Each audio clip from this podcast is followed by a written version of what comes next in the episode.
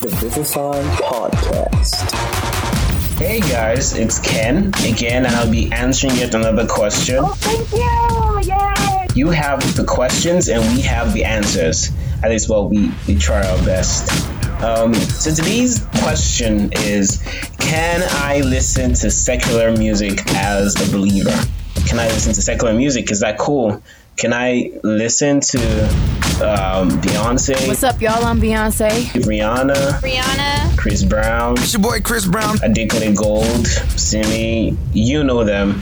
Um, well, I'm here to give a very honest, simple answer to that question.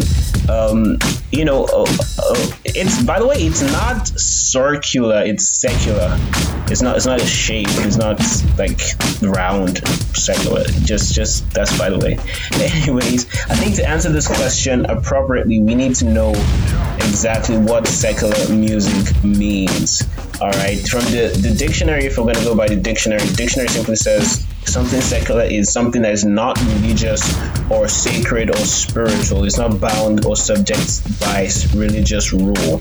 So it's something exclusive outside of the church, outside of religion, um, you know, in that sense. So let's ask this question. Um, I think the reason why a lot of people have issues with this and maybe condemn a lot of people for listening to secular music is because they don't realize that music is only just an expression of secularism.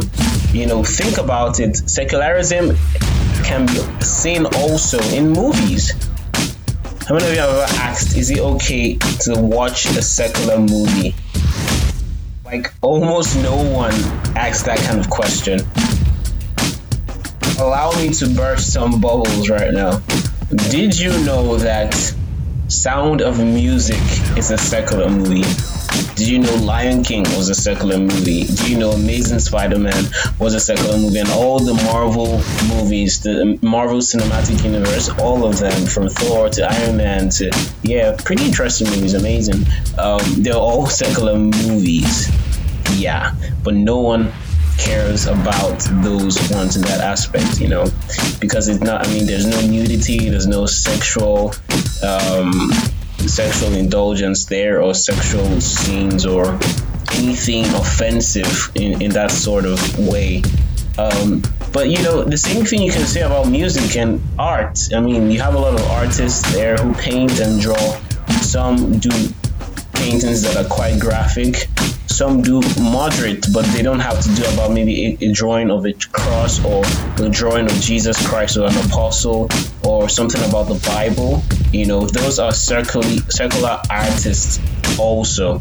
So the question here is what is the limits? You know, where, where, where should we draw the line when it comes to music? And this is quite simple. Anything that does not leave you with um, a transformed mind, something that doesn't motivate you in the biblical way, something that doesn't inspire you to do good and help others and show love to people or inspire you to achieve your goals, if you want to put in that motivational sense, um, then it, I, I would recommend and say that it's quite okay.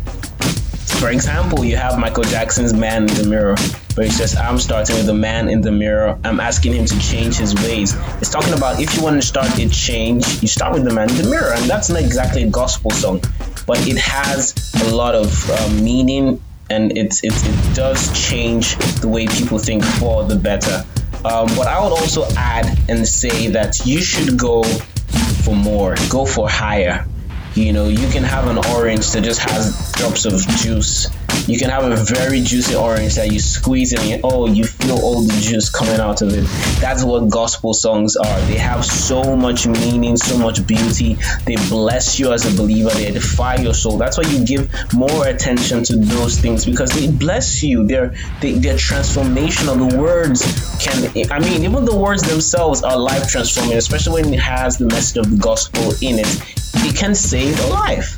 So I always recommend that you go for better, but you know, secular music in, in, in a general sense is not all bad, but there are bad ones. There are ones that are just straight out, you know, so graphic. You you listen to the words and like, whoa, you can almost see the picture of what they're saying when they talk about sexuality and drugs and money.